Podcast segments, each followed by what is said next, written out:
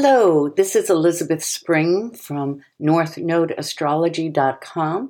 And as most of you know, I am a full time counseling astrologer. And if you're interested in finding out about a reading, uh, which is what I do all the time, uh, go to NorthNodeAstrology.com and you'll see what needs to be done to set that up. And I can usually do a reading for you within a couple of days. I've also written five books, uh, four of them related to astrology, and uh, you can find information about them there. And of course, they're on Amazon as well. But today I'm going to be um, talking about relationships, musings on the astrology of relationships. And this is uh, going to be from my book, North Node Astrology Rediscovering Your Life Direction and Soul Purpose. And this is on Amazon.com in Kindle and in Audible and paperback. So let's get on with it.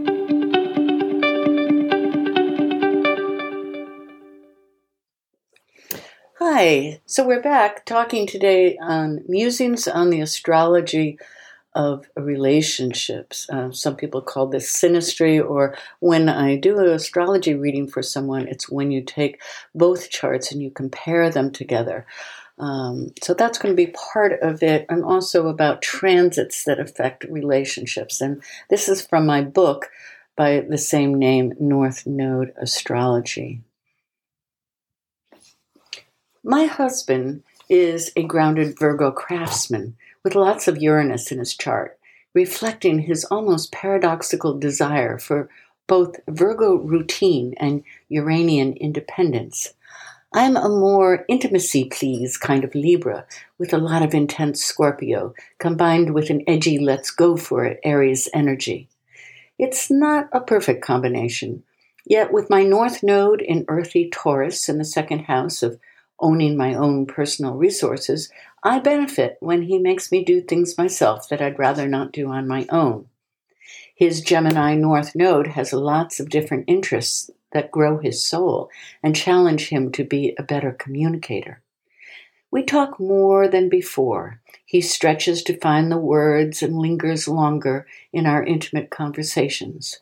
I let him know now when something is really important to me, but we do not expect so much from each other. The sting of how we hurt each other in the past did not leave the moment that we remarried, but it's cooled and softened over the years. These days we delight in coming together at the end of our workdays over some bowls of pumpkin soup that I make and serve in his handmade pottery bowls. We remember things the other has forgotten in our mutual history, and we allow more room for letting go of what isn't truly important. As an astrological counselor, I'm always being asked about the aspects and omens of love and divorce. When do we know it's coming? When do we act? And when do we wait? It's a complicated question, and it's necessary to look at not only one's own transits and progressions to the birth chart, but also the comparison, synastry, and composite chart for both people. There are no definitive signatures for marriage or divorce, and the chemistry created by two people is unique. Uh, that's often called a composite. Uh, but it doesn't matter if you're a fire sign Aries and your lover is a watery Cancer. Why? Because your moon, rising sign, or another aspect could complement um, uh, that emotional water element. In other words, it could exist in a trine or a conjunction to it. So there would be a connection. It doesn't have to be all in the sun signs.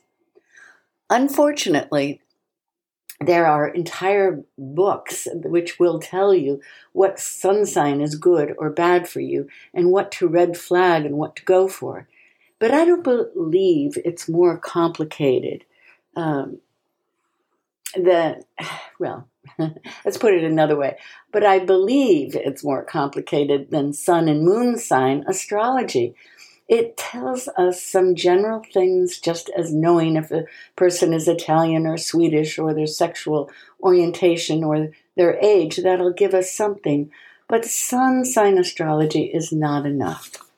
So, when I'm asked specifically about what might traditionally be called a hard aspect or a good aspect between couples, I'll explain that astrologers today look for both grace and grit, easy aspect and hard ones.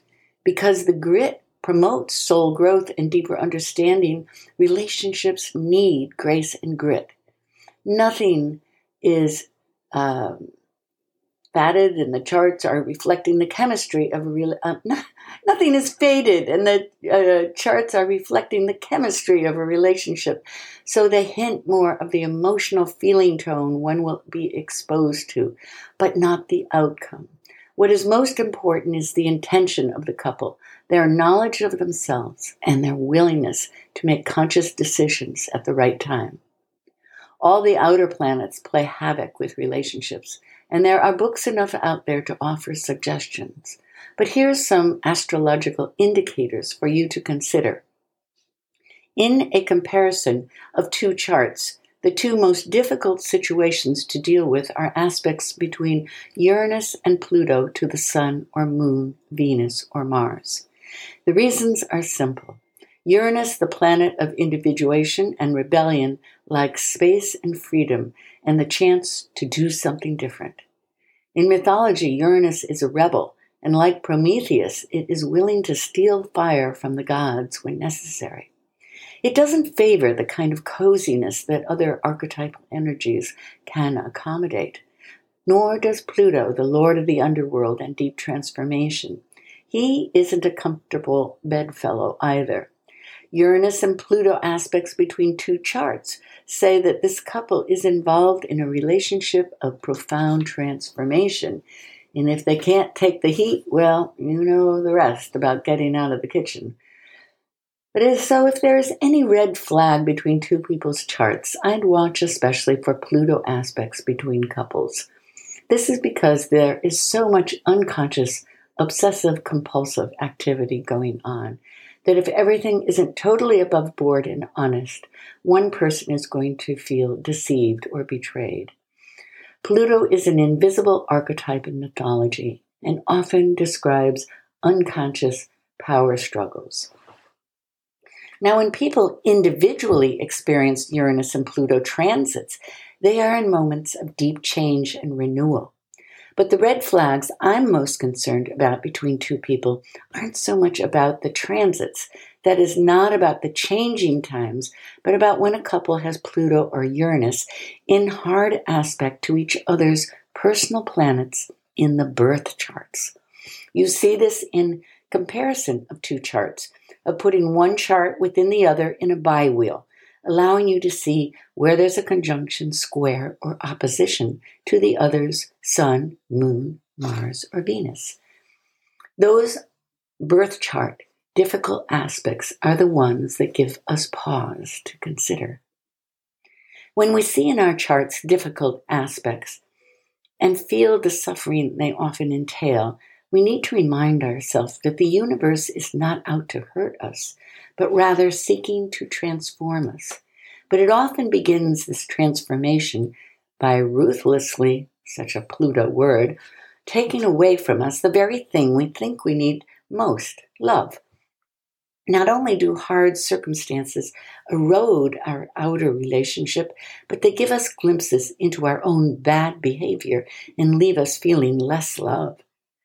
So, what can we do when our wounds, our nastiness, our unloving feelings arise? As a counseling astrologer and psychotherapist, I am uncomfortable staying at the level of diagnosis without some prescriptions. So I'm going to take off my astrologer's hat for a moment and put on my therapist's hat. Actually, I would love to see the two more integrated with less emphasis on technique and prediction and more on the use of astrology as a healing profession. Just as chiropractors deal with more than just adjusting bones, astrologers too can prescribe as well as describe. As long as our bias is known, whether our prescriptions are flower remedies or a range of holistic ideas, if we share our knowledge openly, the client or reader can choose to take it or not. My bias in The reading is always towards the North Node compensatory medicine implied by the North Node sign and house. So that is something to look at between two people's charts who are having difficulties and see what they can tell you about what's going on. now there's a a whole lot of um, different information here in this chapter in North Node astrology, but I am going to stop there for today. If you're interested in going um, to learn more about specific, just psychological ideas for how to how to deal with this. Um, they are in the book North Node Astrology, Rediscovering Your Life Direction and Soul Purpose. But I think that's going to be enough for today. And thanks so much for coming by. Um, if you have something you'd like to share with me, uh, go to the Apple Podcasts and write a review there or a comment. Uh, uh, a like or what you'd like to say. So thanks so much for coming by today and uh, visit me at North Node Astrology. Bye for now.